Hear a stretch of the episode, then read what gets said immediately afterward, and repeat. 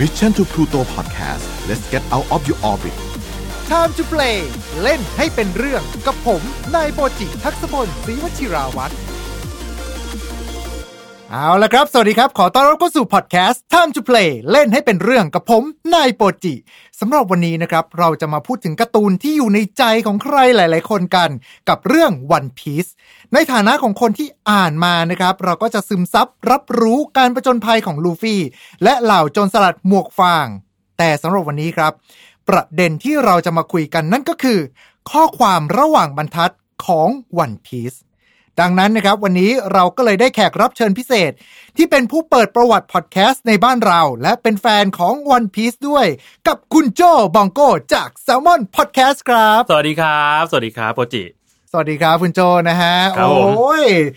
เคยจำได้เหมือนเคยคุยกันมานานมาก เรารู้จักกันมานาน แล้ว มากฮะตั้งแต่ ครับ โอ้โห สมัยผมยังทำหนังสืออยู่ที่นู่นเลยฮะอบุ๊กมันเดย์ ครับผม อ่า รู้จักกันมาตอนนั้นนานมากๆแล้วฮะ จำได้ตอนนั้นนี่ก็ยังไม่ได้ผอมแล้วก็หล่อขนาดนี้ อดอิจริงๆ อ้วนมาสิบโลอะ โอเคนะครับผมดังนั้นเนี่ยเดี๋ยวยังไงวันนี้เนี่ยเดี๋ยวเราจะมาคุยกันเรื่อง ข้อความระหว่างบรรทัดเมสเซจที่ซ่อนไว้อยู่ของ One Piece ครับ หรือว่า ผม พวกเราคิดกันไปเองหรือเปล่า นั่นน่ะสิ เออ เดี๋ยวมาดูกันนะครับผม ดังนั้นขอเชิญทุกท่านร่วมดำดิ่งไปกับเราในวันนี้ ถ้าเกิดว่าคุณชอบเราคือเพื่อนกันครับ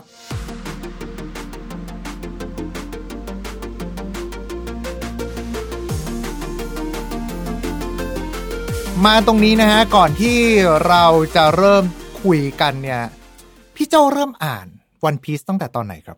จริง ๆ อ่านตั้งแต่ประมาณช่วงมต้นครับ อืม จำไม่ได้เป๊ะๆแต่น่าจะประมาณมสองมสาม ครับ ตอนช่วงนั้นจำได้ว่าอ่านเล่มสิบเอ็ดอ่านเป็นเล่มวันเล่มวันพีซรวมเล่มเล่มสิบเอ็ด ครับ ช่วงอารอนปาร์คจำได้แม่นเลย อ๋อ แล้วหลังจากนั้นก็ เอ้ยการ์ตูนเรื่องนี้สนุกดี ก็เริ่มอ่านจากเนี้ยครับ รวมเล่มก่อน 11 12 13 แล้วก็ เออ พอเริ่ม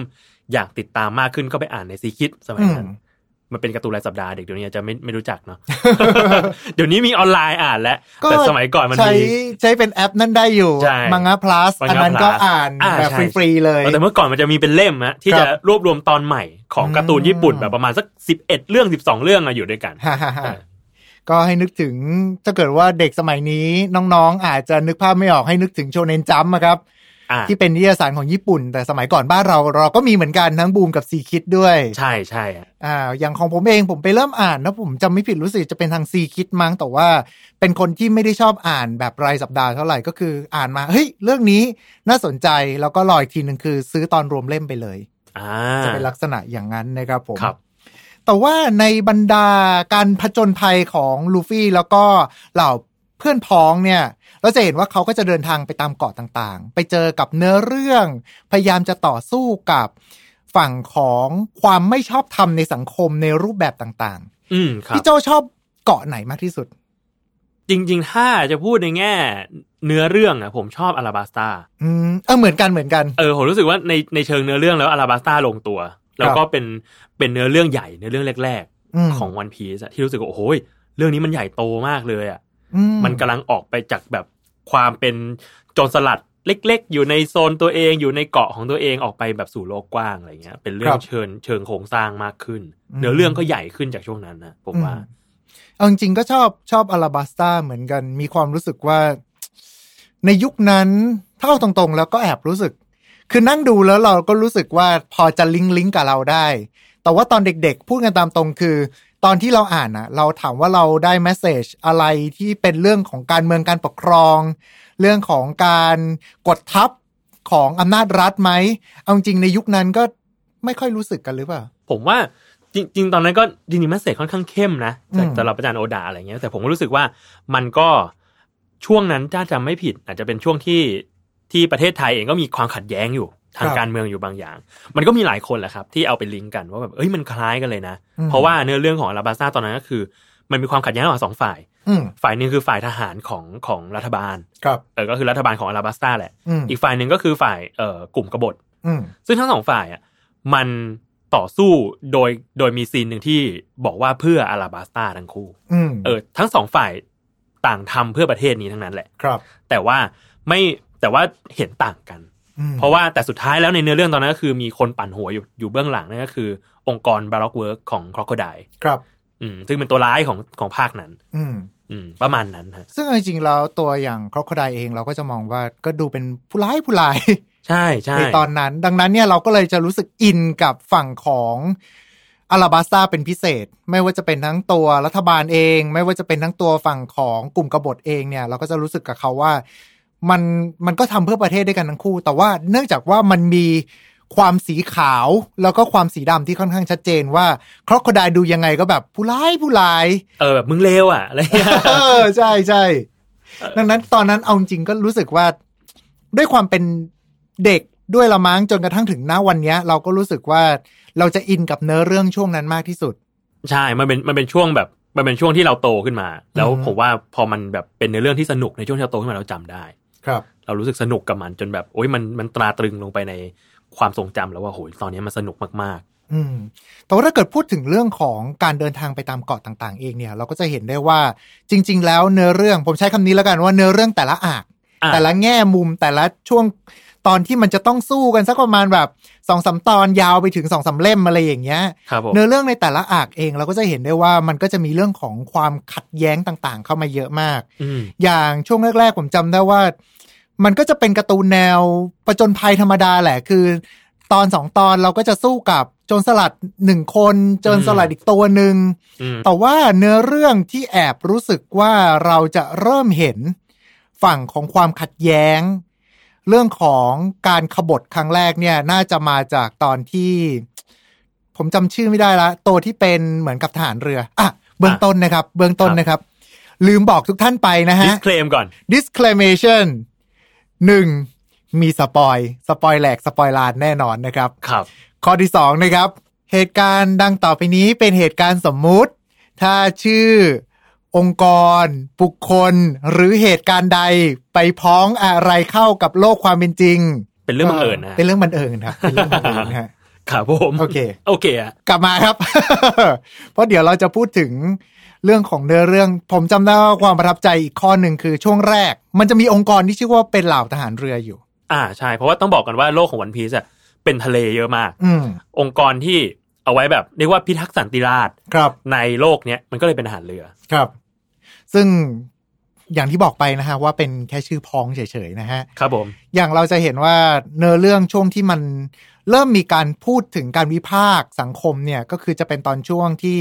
เจอกับทหารเรือ ครับ ที่ใช้อำนาจจนเกินพอดี แล้วก็ปกครองบ้านเมือง อ่า ใช่ ประมาณนั้น จริงๆอันนั้นมันเป็นเล่มเล่มโอ้ถ้าผมจำไม่ผิดน่าจะเล่มแรกเลยฮะ เล่มต้นๆเลย เล่มหนึ่ง ใช่ไ เลยฮะ เล่มหนึ่ง เล่มหนึ่ง ยะครับ เลย คือที่พอลูฟี่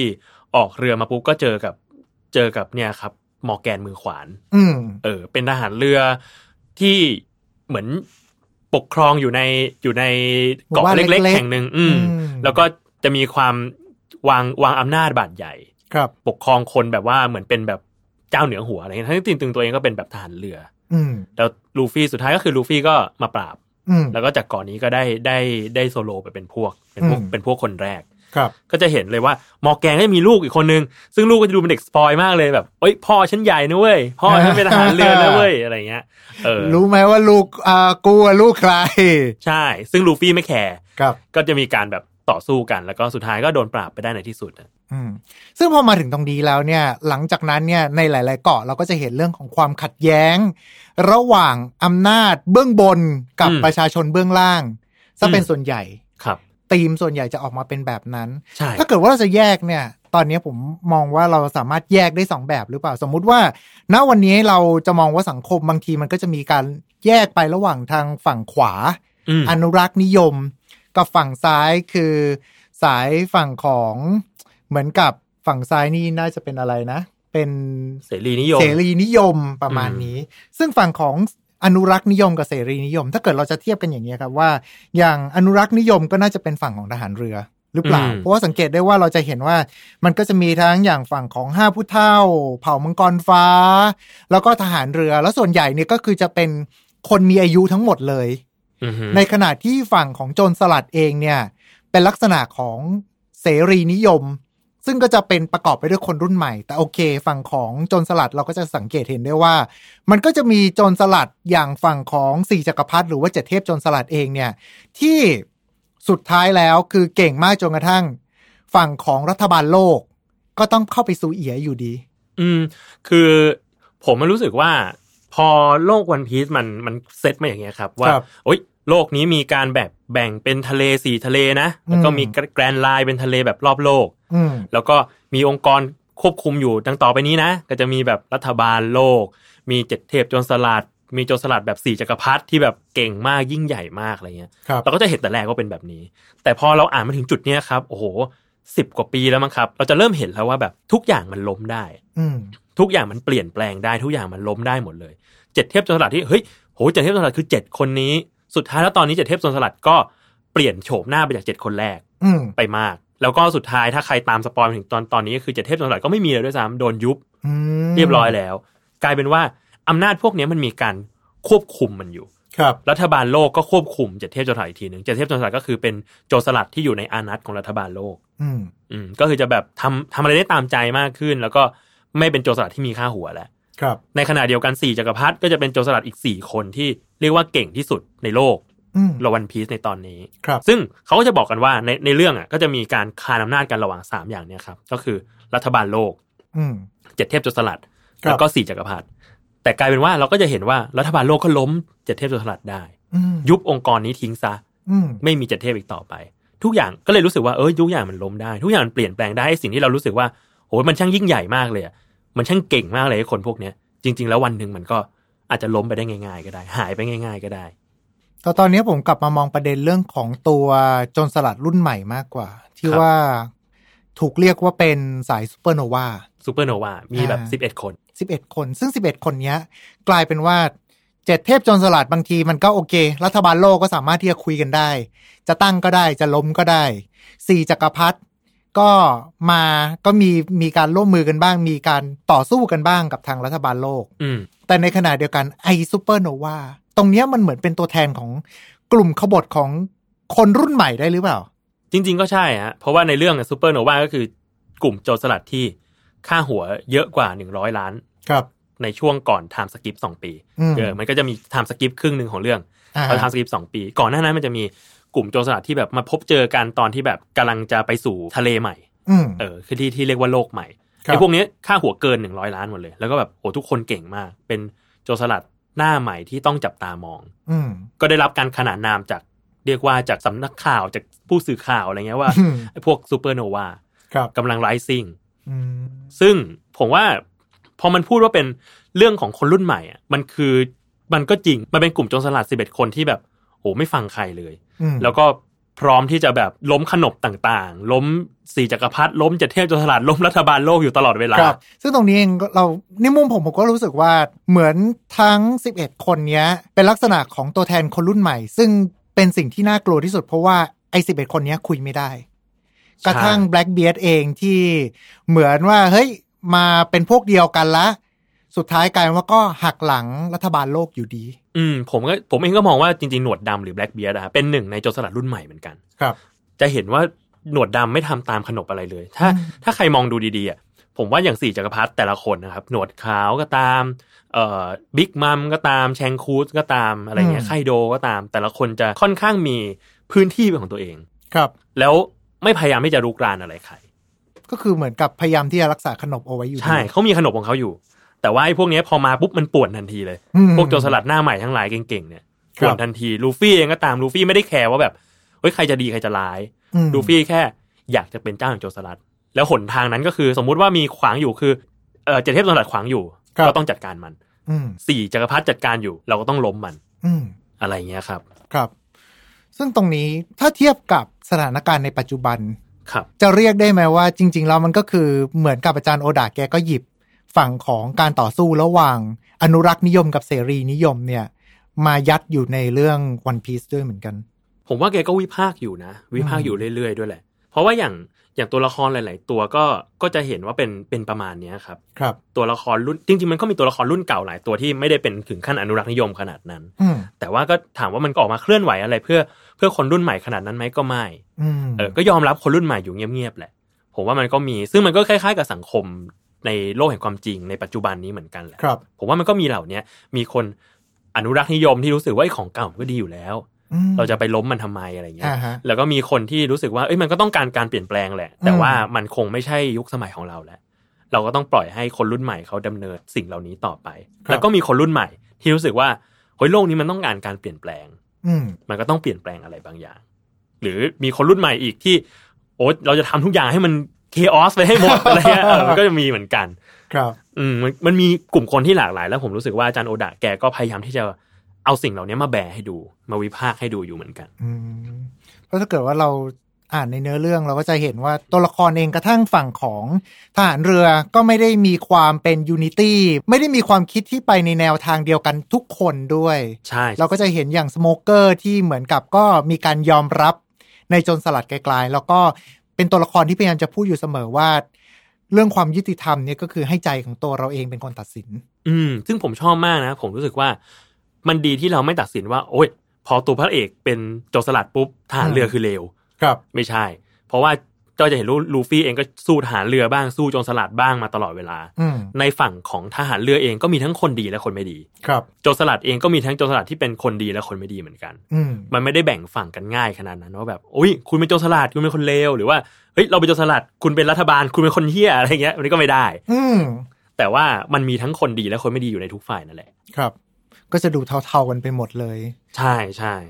แต่ว่าพูดถึงเรื่องของการตราหน้า เอาจริงๆแล้วก็นึกถึงอีกประเด็นหนึ่งก็คือ พวกชาวเงือก อืม อ่า ครับ ชาวเผ่าเงือก เราก็จะจำได้กันว่าช่วงแรก ๆ มาเนี่ย เราจะเจอกับอารอนใช่ไหมฮะ อืม ซึ่งอารอนมาเนี่ยเราก็จะรู้สึกแบบโห สตาร์ทมาเริ่มต้น พวกเผ่าเงือก หน้าตาดูประหลาด อ่า แล้วก็ทำอะไรร้ายๆแปลว่าพวกเผ่าเงือกต้องเป็นคนเลวหมดแน่เลย อ่าใช่ใช่ตอนช่วงนั้นคือ เนื้อเรื่องมันคือลูฟี่ไปที่เกาะของนามินามิเนี่ยเป็นพวกคนหนึ่ง ครับ ซึ่งปรากฏว่าเกาะของน้ำที่นามิอยู่เนี่ยโดนปกครองโดยเผ่าเงือก อืม ก็คืออารอนเนี่ยเป็นเป็นตัวเป็นตัวเอ่อหัวโจก ครับ ที่จะปกครองมนุษย์ขึ้นมาอะไรเงี้ยแล้วก็ก็ตามในอเรื่องก็จัดการอารอนเรียบร้อยกับพักพวกอะไรเงี้ยแล้วก็เอานามิเดินเรือไปด้วยกัน อืม เกาะของนามิก็โดนปลดปล่อยให้เป็นอิสระ สงบสุข สงบสุขนั่นนี่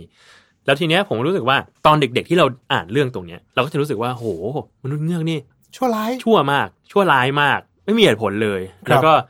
พละกำลังแบบเยอะมาก โหดเหี้ยมมากอะไรเงี้ย ดูเป็นเผ่าพันธุ์ที่เหมือน ถ้าเกิดคุณเล่นเกม MMORPG เล่นเกมธรรมดาอย่างเงี้ย ก็จะรู้สึกว่าไอเนี่ยเป็นพวกแบบศัตรูที่ยังไงคุณก็ต้องสู้ด้วย ใช่ คุยไม่ได้ต้องเดินเข้าไปฆ่าอะไรเงี้ย อืม อารมณ์ประมาณนั้น ประมาณนั้น แล้วทีเนี้ยพอมันดำเนินเรื่องมาถึงจุดหนึ่ง ถึงจุดที่พวกลูฟี่เองได้เดินทางไปที่เกาะเงือก ผมก็รู้สึกว่ามันมันทำให้เพอร์เซพชันเราเปลี่ยนไป มุมมองของเราเปลี่ยนไปต่อเผ่าเงือกอะ ครับ มันทำให้เห็นว่าเบื้องหลังของความโหดร้ายเหล่านี้มันคือการที่เผ่าเงือกถูกมนุษย์กดทับมามาก อืม จนต้องระเบิดออกมาว่าแบบ โอ๊ยกูก็เก่งนะเว้ย กูก็แบบมีพลังเยอะกว่าด้วยทำไม เราต้องตกอยู่เป็นเบี้ยล่างของมนุษย์อย่างพวกแกด้วย อืม เพราะว่าถ้าใครอ่านวันพีชมาก็น่าจะพอรู้กันว่า ตัวเผ่าเงือกอ่ะอาจารย์อุดาแกพยายามที่จะรีเฟล็กกับเอ่อกลุ่มคนผิวดำ ก็คือเหมือนพวกคนชายขอบเอ่อชนกลุ่มน้อยอะไรอย่างงี้ ใช่ใช่ที่โดนที่โดนกดทับมาก ๆ โดนกดขี่มากๆไปโดนเอาไปเป็นทาสอะไรเงี้ยเพราะว่า ครับ ชนเผ่าเงือกก็โดนทำแบบนี้เหมือนกัน อืม พอเห็นว่าเป็นเงือกปุ๊บ สิ่งแรกที่โดนก็คือ โดนบอกว่าคุณไม่ใช่มนุษย์ อืม แต่ว่าพวกคุณเป็นสัตว์ เผ่าพันธุ์เงือกคือสัตว์ ครับ เพราะนั้นแล้วสามารถที่จะเอามาซื้อขายได้ อืม ปั๊มตราเป็นทาสได้ อืม แล้วก็พวกเผ่ามังกรฟ้าก็ชอบมากเลยในการที่เอาเงือกไปเลี้ยงไว้ ครับ ทีเนี้ยก็เลยหลังจากนั้นก็เลยจะมีประวัติศาสตร์ว่ามีการพยายามปลดปล่อยเผ่าเงือกเกิดขึ้น อืม ซึ่งสุดท้ายก็สปอยนะฮะก็คือไม่สำเร็จ ครับ แล้วก็ทำให้เผ่าเงือกเนี่ยเกิดเป็นโจรสลัดเงือกขึ้นมา อืม แล้วก็แล่นเรือออกไปทั่วโลกเพื่อไปแบบลุกลานมนุษย์ ครับ ทั้งหมดมาจากการที่แบบมนุษย์เราก็ไปกดทับเงือกอีกทีหนึ่ง อืม กดดันจนกระทั่งวันหนึ่งมันระเบิดออกมา ใช่ใช่เขาพยายามที่จะที่จะประท้วงอย่างสันติแล้วล่ะมันก็จะมีแกนนำอยู่สองคนในนั้น ครับ ก็คือจะมีชื่อว่าราชา โอ โอ โต โต ฮิ ฮิ เมะ เมะราชินีโอโตฮิเมะกับเอ่อฟิชเชอร์ไทเกอร์ ครับ ซึ่งสองคนนี้ก็จะใช้วิธีการในในการเคลื่อนไหวต่างกัน อืม โอโตฮิเมะก็จะให้คนมาลงชื่อ เพื่อที่จะรับรองว่ามันว่าเงือกอ่ะ ไม่ใช่สัตว์นะ อืม แล้วเราเองก็สามารถที่จะขึ้นไปอยู่ในรัฐบาลโลกได้ ครับ ไปมีเป็นหนึ่งเสียงอยู่ในอยู่ในประชาธิปไตยได้ อืม ส่วนฟิชเชอร์ไทเกอร์ไม่เชื่อในเรื่องนี้ฟิชเชอร์ไทเกอร์พยายามที่จะใช้ใช้กำลัง แล้วก็บอกว่าแบบเราเป็นเผ่าพันธุ์ที่แบบเหนือกว่าที่แบบเอ้ยซูพีเรียมากกว่าอะไรเงี้ย เราควรที่จะได้ปกครองมนุษย์สิ อืม เออซึ่งพอมันไม่สำเร็จอะทั้งสองคนเนี้ยโดนฆ่าตาย ก็กลายเป็นว่า โอ้เผ่าเงือกก็รู้สึกว่าไม่ไม่เหลือความหวังอีกต่อไปแล้ว ในการที่จะแบบได้ขึ้นมาอยู่ในระดับเดียวกับมนุษย์ ได้ขึ้นไปสู่แสงอาทิตย์ ครับ อืมก็เลยแบบเนี่ยครับ ก็กลายเป็นเรื่องราวต่อๆมาว่าอ๋อทำไมถึงเป็นเหตุที่ทำให้มนุษย์เงือกต้องรุนแรงกับคนขนาด นี้ อืมแต่ตะกี้นี้พอพูดถึงเรื่องของเผ่ามังกรฟ้า เราไปแตะเผ่ามังกรฟ้าหน่อยดีไหม ก็ก็ได้ก็ได้นะ เอาจริงๆก็เป็นเป็นประเด็นที่เราก็จะมีข้อสงสัยอยู่ตลอดเวลา เพราะว่าเผ่านี้เนี่ย เราจะเห็นได้ว่า โดนปาดสีออกมาค่อนข้างจะเป็นดูเป็นผู้ร้ายผู้ร้ายเป็นเหมือนกับผู้ร้ายที่เป็นสายชนชั้นนำในสำหรับในเรื่องวันพีซซะเหลือเกินนะฮะรวมไปถึงมีเรื่องของตัวประวัติศาสตร์ที่หายไปในหนึ่งร้อยปีนั้นด้วย อืมครับผม อ่าฮะถ้าเกิดว่าพูดถึงเรื่องตัวเผ่ามังกรฟ้าเอง จริง ๆ แล้วกำลังมองว่าอย่างอาจารย์โอดาแกเนี่ยคือพยายามที่จะรีเฟล็กพยายามที่จะสะท้อนภาพในสังคมมาหรือเปล่าว่า อย่างในญี่ปุ่นเองก็อาจจะมีเรื่องของลักษณะของชนชั้นนำด้วยอะไรด้วยหรือเปล่า ม เลยออกมาเป็นลักษณะของเผ่ามังกรฟ้าแบบนี้ ผมมารู้สึกว่า ภาพตั้งแต่แรกคือเผ่ามังกรฟ้าจะมีผู้นำอยู่กลุ่มหนึ่ง อืม คือห้าผู้เท่า ครับ เป็นห้าคนที่แบบโอ้มีอำนาจสูงสุดในในโลกนี้อะว่างั้นเถอะ อืม เป็นคนที่บังคับบัญชากองทัพเรือแล้วก็รัฐบาลโลกอยู่ ถ้าพูดกันแบบหลักการหน่อยก็อาจจะเป็นคณะธิปไตย เป็นคณะหนึ่งที่ปกครองโลกนี้อยู่อะไรเงี้ ค ย รับคล้ายๆ กับเอ่อทฤษฎีสมคบคิดอิลูมินาติอะไรประมาณ อะไรแบบ นี้ นั้นอะไรแบบนั้น เป็นคณะคนที่ปกครองโลกนี้อยู่ แล้วก็เราก็จะเห็นว่าพอลดหลั่นลงมา ก็จะมีพวกเผ่ามังกรฟ้า อืม ที่เป็นเผ่าพันธุ์ของของผู้ปกครองเกาะในโลกนี้ อืม ประมาณถ้าจำไม่ผิดคือ 20 เกาะมั้งครับ ครับ ที่ย้ายตัวเองขึ้นไปจัดตั้งรัฐบาลโลก แล้วก็ขึ้นไปตั้งลกลากอยู่อยู่บนอยู่บนเอ่อภูเขาชื่อว่าเลดไลน์ อืม แล้วก็มีปราสาทอยู่บนนั้น ชื่คอรับ แมรี่จัว พวกนี้ก็ทิ้งอาณาจักรของตัวเองมาใช้ชีวิตอยู่บนนี้ แล้วก็เรียกได้ว่าตั้งตัวเองเป็นแบบเป็นเป็นชนชั้นสูงของโลก อ่า ประมาณนั้น ซึ่งก็จะเราก็จะเห็นพฤติกรรมมากมายว่า โอ้ยโห รู้สึกว่าแบบกดขี่คนได้ ซื้อคนซื้อโจรสลัด ซื้อเงือกมาเป็นทาสเยอะแยะมากมายอะไรเงี้ย อืม ดูมีพฤติกรรมแบบน่ารังเกียจ แต่ก็จะพอมีคนดีอยู่บ้างนะผมจำไม่ผิด ใช่ครับใช่ครับ ซึ่งตามสไตล์เหมือนอย่างที่บอกว่าแบบในฐานเรือเองก็มีคนดี ในเผ่ามังกรฟ้าเองก็มีคนดีเหมือนกัน อืม ซึ่งก็ก็จะมีบางตัวที่เราก็จะเห็นว่าเฮ้ยมีเป็นเป็นคนที่มีหัวจิตหัวใจอยู่ อืม มีความเมตตาเห็นอกเห็นใจคนอยู่อะไรเงี้ย หรือ ครับ ว่า เอ่อที่เห็นชัดเลยก็คือตอนเรื่องภาคของของโดฟามิงโก อืม ภาคเดรสโรซาเกรินก่อนว่าโดฟามิงโกเป็นเป็นพระราชาปกครองอาณาจักรชื่อเดรสโรซา อืม แล้วก็เป็นเจ็ดเทพโจรสลัดด้วย ก็คืออ ม เป็นโจรสลัดด้วย เป็นพระราชาด้วย แล้วก็ปรากฏว่า ก็มาบอกทีหลังมีการมีการเปิดเผยทีหลังว่าโดฟามิงโกเป็นเผ่ามังกรฟ้าอีกด้วย คือเป็นชนชั้นสูงของโลกนี้ ครับ ก็เลยกลายเป็นว่าโอ้ยโจรสลัดตัวร้ายตัวเดียวเนี่ยมันมีแบบมีสถานะมากมายเหลือเกิน มีการออกแบบตัวละครที่กลมเลยทีเดียว ใช่ มีหลายแง่มุม ใช่ฮะซึ่งที่ผมชอบมาก ๆ ก็คือตอนที่ย้อนอดีตของโดฟามิงโก ครับ มันก็จะได้เห็นว่าโดฟามิงโกอะลงมาจากลงมาจากแมรี่จัวทำไม อืม ก็คือพ่อเป็นคนพาลงมา เพราะรู้สึกว่าเฮ้ยเราเป็นแบบชนชั้นสูง เราเอาเปรียบโลกใบนี้มากเกินไปแล้ว ม เราอยากลงมาอยู่เป็นแบบครอบครัวของคนธรรมดาอะไรเงี้ย ครับ ก็พาครอบครัวลงมาสี่คนมีโดฟามิงโก มีน้องชายมีพ่อมีแม่ อืม คุณพ่อก็พาลงมา ปรากฏว่า คนที่เห็นว่าเป็นเผ่ามังกรฟ้า เพราะว่าเผ่ามังกรฟ้าจะมีการแต่งตัวที่ไม่เหมือนคนธรรมดา อ่าฮะ ก็จะทำผมแปลกๆ มีการใส่แบบใส่เอ่อเหมือน เหมือนกับเป็น เห ไอ้ มือนหมวกเหมือนหมวกดำน้ำ หมวกดำน้ำที่เอาไว้มีอากาศหายใจของตัวเอง เพราะว่าฉันไม่สามารถที่จะหายใจร่วมกับปุตุชนธรรมดาได้ อะไรอย่างนั้นอะไรอย่างนั้นอ่ะก็พอลงมาก็ก็ยังแต่งตัวคล้าย ๆ กับกับเผ่ามังกรฟ้าอยู่คนก็จำได้ อืม ปรากฏว่าคนที่โดนกดขี่จากเผ่ามังกรฟ้าทั้งหลายรู้ว่าโอ๊ยไอ้พวกนี้มันลงมาอยู่ในโลกนี้แล้วว่า อื ก็ไม่สนหรอกว่าแบบเฮ้ยคุณเป็นคนแบบไหน อืม คุณคือเผ่ามังกรฟ้า อืม ก็เลยเข้าไปแบบเผาบ้านทำร้ายฆ่าทิ้งอะไรเงี้ย ก็พ่อกับแม่ของโดฟามิงโกก็ตาย อืม จากเหตุการณ์นี้ โดนจลาจลคนเอาไปฆ่า แล้วก็ส่วนที่รอดมาก็คือโดฟามิงโกกับน้องชายชื่อโรซินันเต้ อืม สองคนเนี้ย ปรากฏว่าเส้นทางต่างกันมากเพราะโดฟามิงโกไปเป็นโจรสลัด อืม โดนโจรสลัดเก็บไปเลี้ยงกลายเป็นโจรสลัด ส่วนโรซินันเต้โดนทหารเรือเก็บไปเลี้ยง กลายเป็นทหารเรือ ครับ ที่ดีด้วย อ่าฮะ ซึ่งตอนหลังก็ได้มาเป็นแบบไส้ศึกอยู่ในอยู่ในกองเรือของโดฟามิงโก อืม ก็เลยจะให้เห็นว่า แม้แต่เผ่ามังกรฟ้าเองอ่ะก็มีคนที่ดีอยู่ ที่ที่มองเห็นว่า เอ้ยไอ้ระบบแบบเนี้ยมันมีปัญหา อืม แต่ว่าเขาไม่สามารถที่จะแบบอุ้ยเริ่มต้นที่ตัวเองได้อะเขาเริ่มต้นที่ตัวเองไม่ได้ เขาไม่สามารถที่จะแบบอุ้ยโอเคงั้นเรามาเลิกกันเริ่มกันเถอะ เรามาเลิกสิ่งเหล่านี้กันเถอะแล้ว ผมก็ลงมาจากเผ่ามังกรฟ้า อืม ก็เห็นอยู่ว่าผลมันก็คือการที่ เอ้านี่มันเผ่ามังกรฟ้านี่หว่าไปไล่ล่าไปฆ่ามันเถอะ มันเกิดความเกลียดชัง ใช่ ขึ้นมาเรียบร้อยแล้ว ดังนั้นพอมันกลายเป็นว่า เขาไม่สนหรอกว่าคุณเป็นคนเนี่ยแบบไหน ใช่ เขาตีหน้าไว้เรียบร้อยแล้วว่าคุณเป็นเผ่าเนี้ย ดังนั้นก็แปลว่าก็จริง ๆ ก็ไม่ค่อยต่างอะไรกับเงือกหรือเปล่า ใช่ไม่ค่อยต่าง ไม่ค่อยต่างครับเหมือนกัน ผมรู้สึกว่า พอมันความขัดแย้งมันมีสิ่งที่สิ่งที่เป็นป้ายแปะมา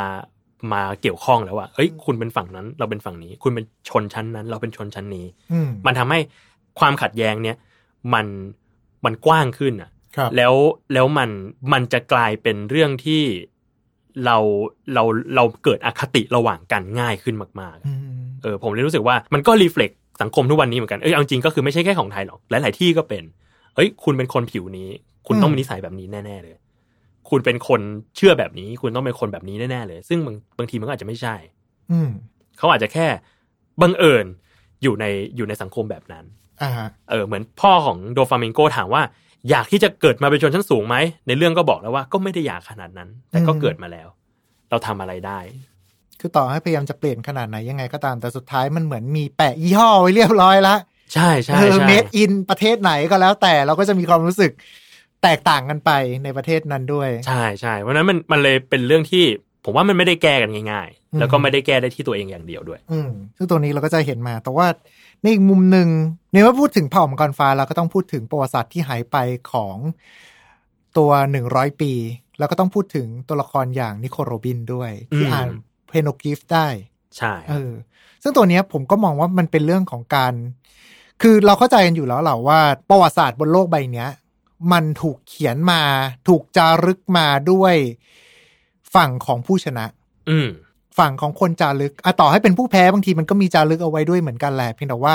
ยังไงก็ตาม ผมเชื่อว่าทุกคนยังไงก็ต้องพูดเข้าข้างตัวเองกันอยู่แล้ว อืม แต่มันก็จะมีประเด็นเรื่องของประวัติศาสตร์ร้อยปีที่หายไปตรงนั้น อื ที่ ม มันเกิดอาณาจักรอะไรสักอย่างหนึ่งซึ่งโดนล้างไป แล้วเขาก็ต้องสลักลงมาบนหิน อ่า เปนโนกริฟนี่เพื่อที่จะให้เหมือนกับประวัติศาสตร์ยังคงอยู่ต่อไปเพราะถ้าเกิดว่า อืม เขาจารึกเอาไว้บนกระดาษจารึกเอาไว้บน หรือว่าเป็นเรื่องเล่าปากต่อปากสุดท้าย มันจะโดนบิดแล้วก็หายไปในการเวลา อืมครับ อย่างอันเนี้ยมัน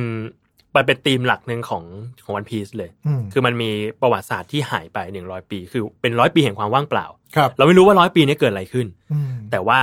ประวัติศาสตร์ในร้อยปีนี้หายไป อืม ซึ่งในเรื่องมันก็เผยเผยๆมาครับว่า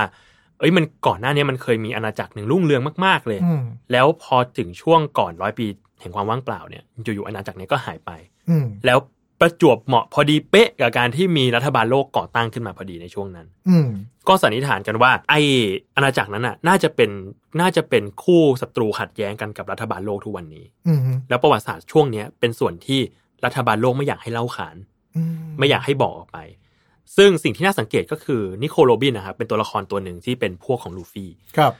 โรบินเนี่ยเป็นนักประวัติศาสตร์ เป็นนักโบราณคดี อืม ที่อยู่ในเกาะชื่อว่าโอฮาร่า อืม เป็นเกาะที่โอ๊ยเต็มไปด้วยนักโบราณคดีมากมาย ฮะ แม่ของนิโคลโรบินก็เป็นนักโบราณคดี แล้วปรากฏว่าวันหนึ่งครับ อาชีพที่อย่างนักโบราณคดีอะอาชีพที่ดูแบบก็ไม่ได้ทำอะไรปะก็ศึกษาประวัติ ไล่ศึกษา ศาสตร์ ประวัติศาสตร์ไปไล่รู้ว่า พยายามจะตามหาว่าอดีตเกิดอะไรขึ้นบ้าง ใช่ ปรากฏว่าการศึกษาโพนิกรีฟนะฮะหรือภาษาโบราณอันเนี้ย อืม กลายเป็นเรื่องผิดกฎหมาย อืม เพราะว่ารัฐบาลโลกประกาศให้เป็นสิ่งผิดกฎหมาย ครับ ห้ามศึกษาเผาตำราทิ้งให้หมด อืม เออเผาเกาะนี้ทิ้งให้หมด เกาะนี้ก็โดนระเบิดทุกคนตายหมด เหลือแค่นี้โคโรบินคนเดียวที่รอดชีวิตมา กลายเป็นคนเดียวในโลกที่สามารถอ่านภาษาโพนิกรีฟออก อืม ซึ่งเนี่ยแหละครับ ก็เลยรู้สึกว่า เออมันก็สะท้อนให้เห็นเหมือนกันอะว่าสิ่งที่ผิดกฎหมายอะบางทีแล้วเราต้องไปดูอีกทีหนึ่งว่าเจตนาของกฎหมายมันเป็นยังไง อืม เออ มันผิดกฎหมายเพราะมันชั่วร้ายเหรอ หรือมันผิดกฎหมายเพราะว่าแบบเขาไม่อยากให้เราเข้าไปทำ ถ้าเราไปมองในมุมของรัฐศาสตร์จริง ๆ แล้วมันก็อาจจะสมเหตุสมผลหรือเปล่าที่จะไปตั้งค่าหัวเด็กอายุเก้าขวบ เป็นล้านๆเพื่อที่ว่าพยายามจะปกปิดเรื่องของประวัติศาสตร์ในอดีต ก็เป็นไปได้นะ ผมรู้สึกว่ามันก็ใช่ แต่ว่าทีเนี้ยก็เลยต้องมาดูกันอะว่าพฤติกรรมของการศึกษาประวัติศาสตร์จริง ๆ แล้วอ่ะ มันเป็นเรื่องผิดขนาดนั้นหรือเปล่า อืม เออแล้วการที่เราต้องการที่จะรู้สิ่งที่มันเกิดขึ้น แล้วอ่ะมันเป็นเรื่องที่ผิดขนาดนั้นเลยเหรอ อืม เราไม่สามารถเอาเรื่องในอดีตมาพูดคุยกันเป็นปกติได้เหรอ เพราะว่าเราหรือเราอาจจะอยู่ในในสังคมที่ต้องการปกปิดกันมากเกินไปจนบางทีแล้วเราไม่สามารถรู้ทุกเรื่องได้จริง ๆหรอ ครับ อืม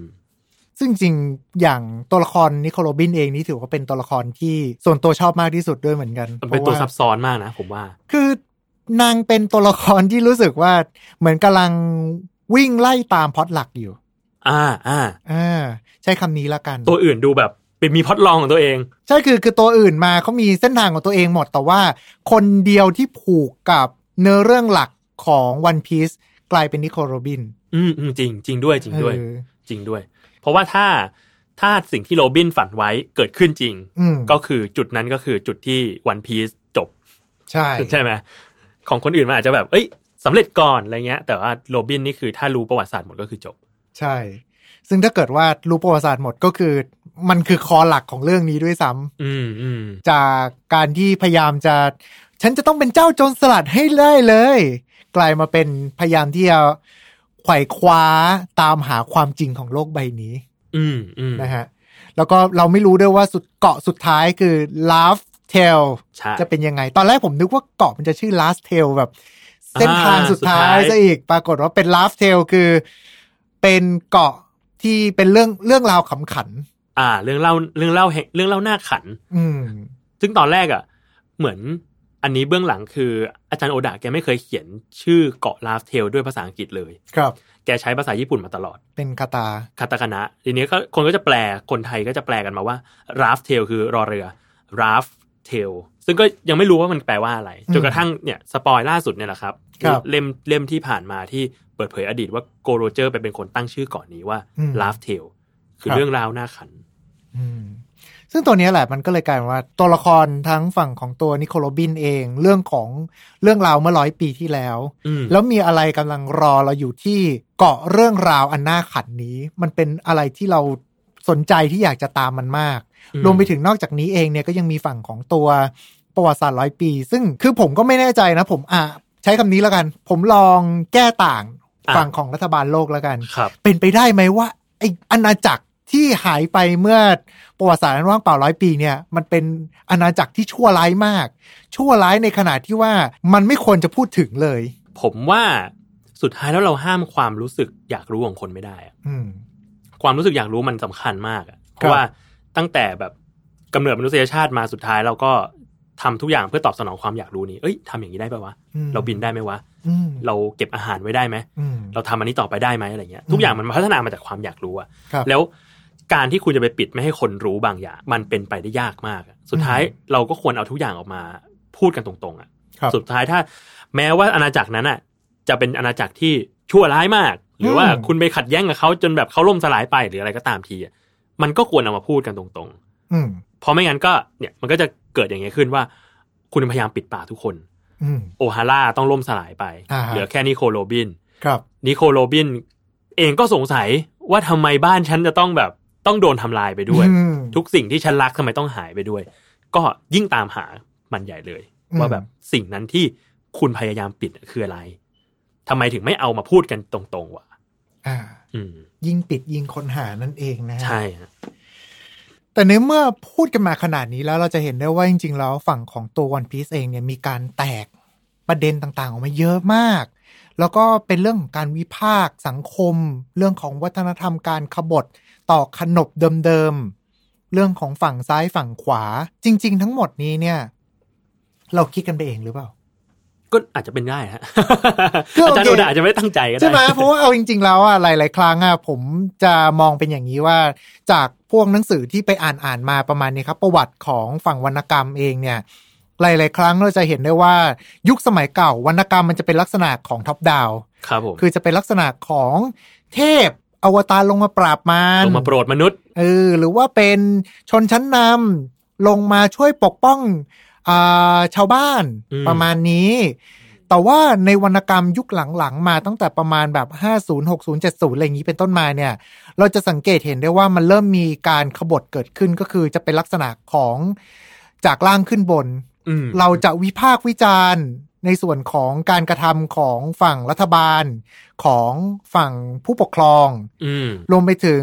ตัวเอกเองก็จะเริ่มมาจากชนชั้นรากหญ้ามากขึ้น อืมครับ รวมไปถึงนอกจากนี้ก็จะมีเรื่องของการแอนตี้ฮีโร่ก็คือลักษณะว่าตัวเอกจะไม่ใช่ลักษณะของขาวกับดำอีกต่อไป ไม่ใช่แบบ ฉันขาวฉันเลยเป็นพระเอก แก อ่า ดำแกเลยเป็นผู้ร้าย อืม มันก็จะเป็นลักษณะของการเทาๆขึ้นมาไอเนี้ยคือจะเป็นลักษณะของวิวัฒนาการของวรรณกรรม ซึ่งไปไปๆมาๆในยุคหลังเนี่ย เราจะแทบจะเห็นเป็นดาวท็อปหมดเลย ก็คือจากล่างขึ้นบนเกือบทั้งหมดด้วยซ้ำ อืมอย่างวันพีนี่ก็ชัดมากเลย จริง ใช่ ๆเรื่องอื่นๆก็มีนะ ใช่ ผมว่าเรื่องอื่นๆก็มีอีกเยอะที่แบบโอ๊ยพยายามที่จะไปทลายขนบ อืม ไปทลายชนชั้นปกครองอยู่ที่อาจจะทำอะไรแบบไม่ถูกต้องหรือคอร์รัปชันหรืออะไรอย่างเงี้ย ครับ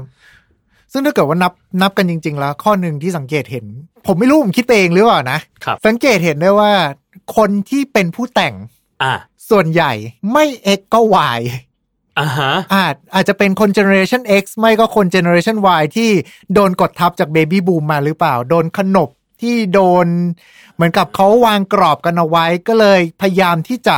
แสดงความคิดเห็นตัวเองออกมา แต่ถ้าเกิดบางทีเราพูดออกไปตรงๆ เนี่ยมันอาจจะแบบ มันก็เราก็ไม่รู้ว่าเราเราจะอยู่อย่างปกติสุขหรือเปล่า เออ ดังนั้นเนี่ยเขาก็เลยใช้การวิพากษ์วิจารณ์สังคมผ่านทางงานศิลปะของเขาออกมา อืมผมว่ามันเป็นวิธีหนึ่งของเขาแหละ คืออย่างหนึ่งของงานวรรณกรรม หรืองานศิลปะมันคือการรับใช้เอ่อแนวคิดบางอย่าง ครับ สื่อสารอะไรบางอย่างที่แบบ เอ้ย เราพูดตรงๆออกไปอาจจะไม่ได้ อืม หรือเราเราพูดโดยที่เคลือบมันด้วยวรรณกรรมแล้วมันจะเรียกว่าละมุน Soft ละไมกว่า อ่ฮ ละมุนละไมกว่าบันเทิงกว่าอะไรเงี้ย ครับ อย่างเมื่อกี้ที่โปรจิถามว่าเราคิดไปเองหรือเปล่าอ่ะ อืม ถ้าตอบในฐานะคนที่ติดตามการ์ตูนเรื่องนี้และ ครับ ติดตามอาจารย์โอดะมา ก็อาจจะบอกได้ว่าเอ้ยเราไม่ได้คิดเองหรอกเพราะจริงๆแล้วอาจารย์โอดะศึกษาประวัติศาสตร์เยอะมาก อืม เพราะถ้าเราเห็นใน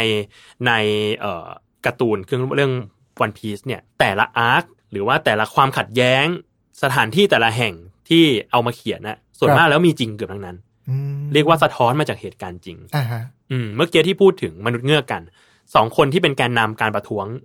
ของมนุษย์เงือกก็จริงๆก็เอามาจากตัวตนจริงของคนที่ประท้วงเพื่อเสรีภาพของสิทธิและเสรีภาพของคนผิวดำ มาตินลูเทอร์คิงปะ ใช่กับมาลคอมเอ็กซ์ อืม ก็คือมีสองคนก็ตามนี้เลย คนหนึงแบบสายสันติ อีกคนหนึงสายรุนแรง ครับ ก็เหมือนกันกับโอโตฮิเมะแล้วก็ฟิชเชอร์ไทเกอร์ อืม ผมเลยรู้สึกว่าจริง ๆ แล้วแกตั้งใจแหละ อืม ที่จะสะท้อนสิ่งนี้ออกมา แต่ว่าแกไม่ได้มาอยู่แถวลาดพร้าวหรือว่ามาอยู่ใน มาอยู่ในถนนเมืองไทย เพราะว่าแม้ว่ามันหลาย ๆ อย่างอะเราจะรู้สึกเฮ้ยมันมันคุ้นๆอย่างเลยเฮ้ย มันมันแทบจะหยิบกรอบในเรื่องเนี่ย มาแปะกับสถานการณ์บ้านเมืองได้โดยที่เราไม่ต้องเปลี่ยนบริบท ไม่ต้องแปลง ไม่ต้องอะไรด้วยกันทั้งสิ้นเลยนะฮะ ใช่ แต่ว่าผมผมว่า